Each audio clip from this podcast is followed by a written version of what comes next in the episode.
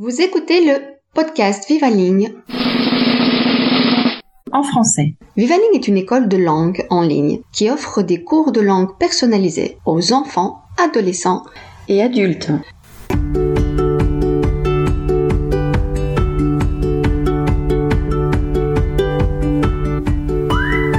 Bonjour et bienvenue aux auditeurs du tout nouveau podcast Vivaling en français.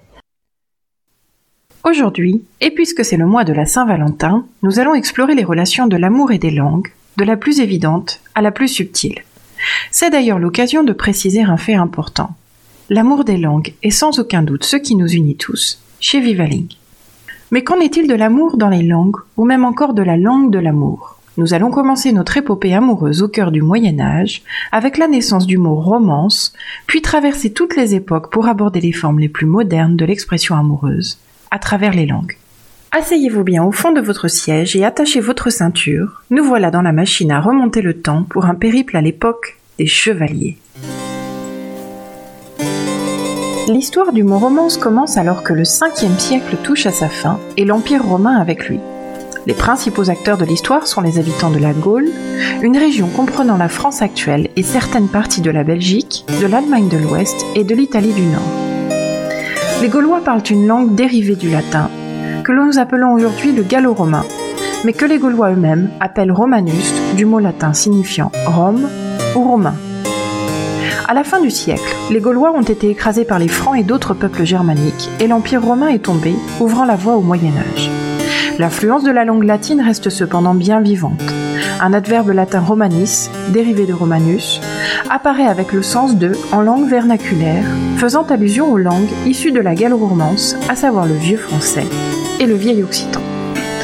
Ce que l'on parle en romain ou en langue vernaculaire n'est absolument pas du latin, qui est celui que l'on parlait à l'église et dans la plupart des écrits officiels. En ancien français, le latin romanis est adapté en romance ou romance. Le nouveau mot est un nom et il se réfère non seulement à l'ancien français lui-même, mais aussi aux œuvres composées dans cette langue. Nous sommes au Moyen Âge et les romances composées sont souvent des écrits en vers et relatant, quoi d'autre, les affections et les aventures de chevaliers galants et honorables. La romance n'est pas seulement la langue de l'amour, elle devient aussi une région composée de pays dont les langues sont dérivées du latin. Les avez-vous trouvées? Elles sont au nombre de cinq. Il s'agit du français, de l'espagnol, de l'italien, du portugais et du roumain. Saviez-vous que la Saint-Valentin et tout son romantisme moderne puissent ses sources à cette époque, aux alentours de 270 après Jésus-Christ? La Saint-Valentin trouve ses origines dans plusieurs versions racontées par l'Église catholique durant la même période que celle de la Romance. Cette dernière reconnaît au moins trois saints différents nommés Valentin ou Valentinus qui ont tous été martyrisés. Une légende prétend que Valentin était un prêtre qui servait au IIIe siècle à Rome. Lorsque l'empereur Claude II décida que les hommes célibataires faisaient de meilleurs soldats que ceux qui avaient une femme ou une famille, il interdit le mariage pour les jeunes hommes. Valentin, réalisant l'injustice du décret, défia Claudius et continua de célébrer des mariages pour de jeunes amoureux en secret. Lorsque les agissements de Valentin furent découverts, Claude ordonna qu'il soit mis à mort. D'autres encore insistent sur le fait que c'est Saint Valentin de Terni, un évêque, qui est le véritable homonyme de cette fête. Lui aussi a été décapité par Claude le Second en dehors de Rome. D'autres histoires suggèrent que Valentin aurait été tué pour avoir tenté d'aider les chrétiens à échapper aux dures prisons romaines, où ils étaient souvent battus et torturés. Selon une légende, un Valentin emprisonné aurait même envoyé lui-même la première correspondance de la Saint-Valentin après être tombé amoureux d'une jeune fille, probablement la fille de son geôlier, qui lui rendait visite pendant son emprisonnement.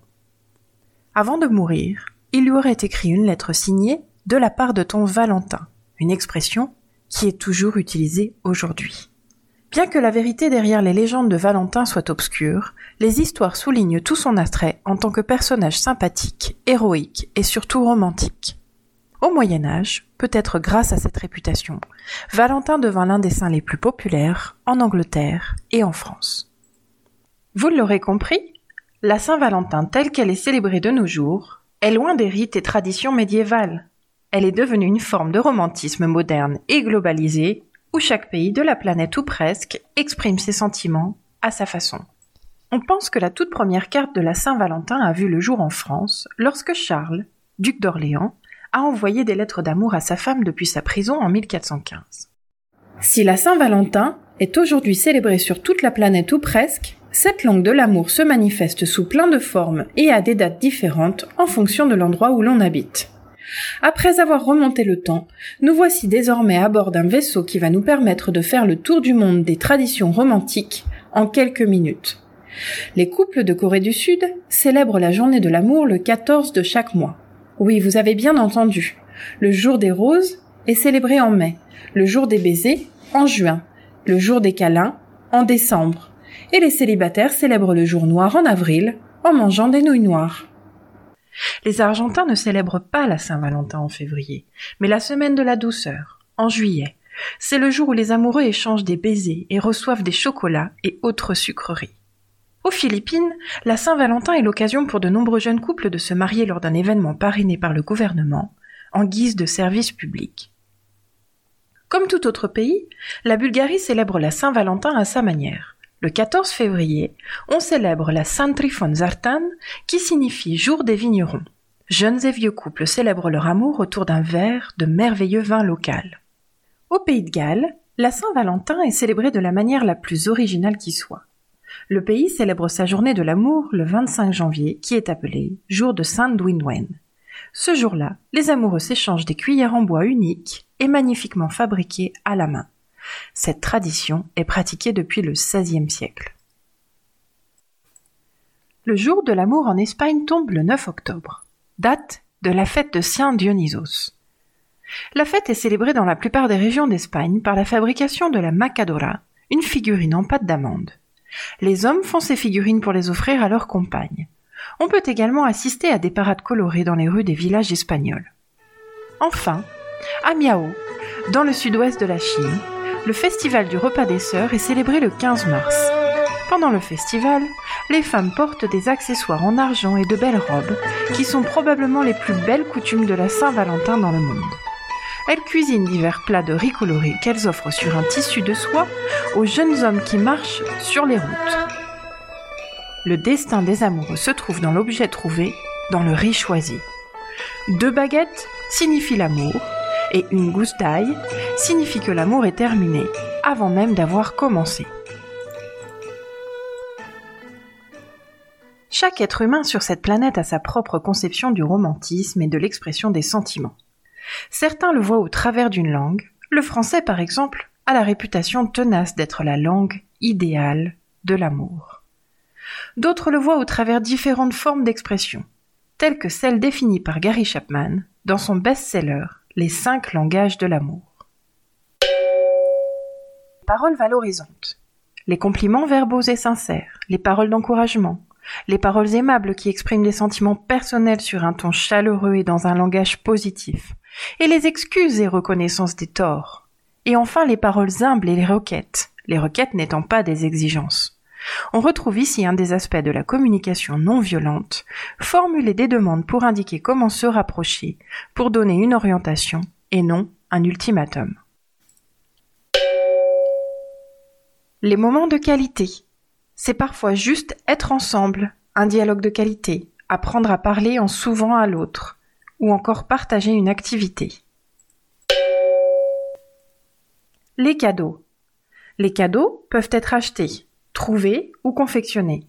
Une fleur sauvage ramassée dans un champ peut remplir sa fonction de preuve d'amour et de remplissage de réservoir émotionnel. Mais les cadeaux peuvent aussi prendre la forme du don de soi, de notre présence.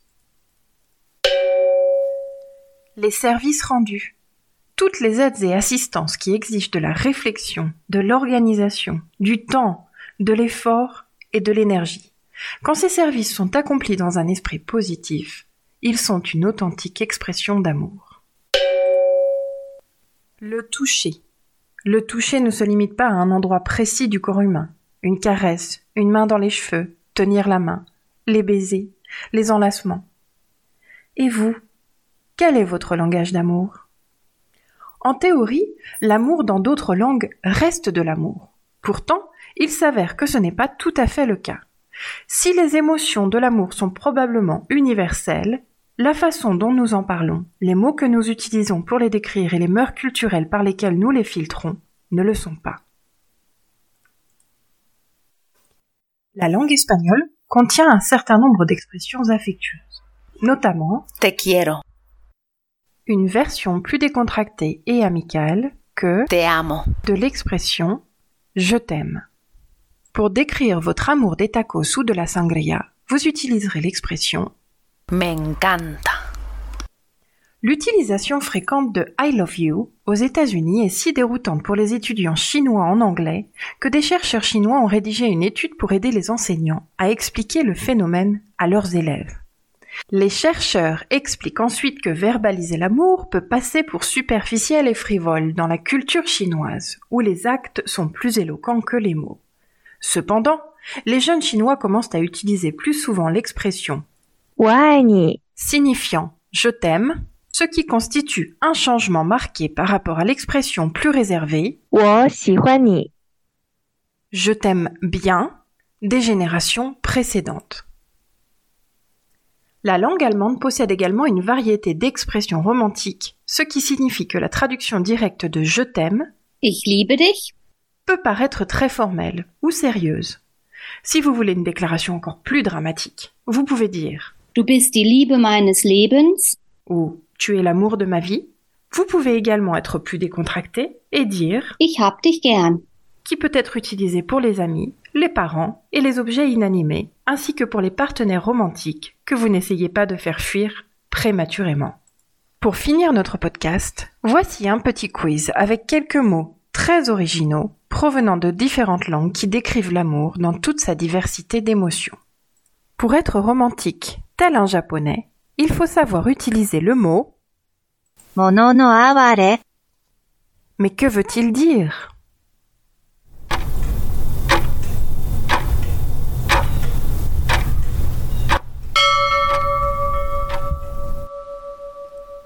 L'amertume d'un moment d'une extrême beauté qui s'évanouit.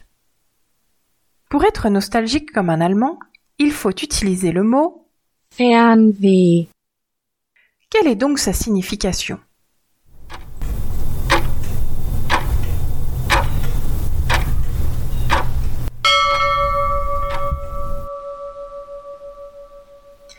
Avoir de la nostalgie pour des endroits lointains.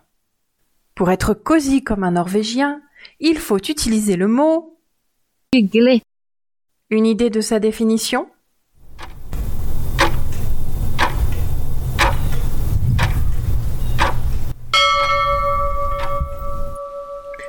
Ce sentiment de confort, de liberté, de chaleur humaine lorsque l'on est avec quelqu'un que l'on connaît très bien.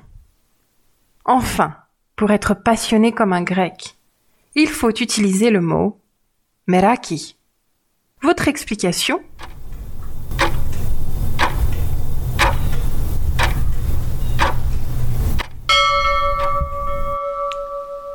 Tout donner de soi lorsque l'on fait quelque chose, y mettre de son âme, de sa créativité, de son amour. Merci d'avoir écouté ce podcast et bonne Saint-Valentin à tous.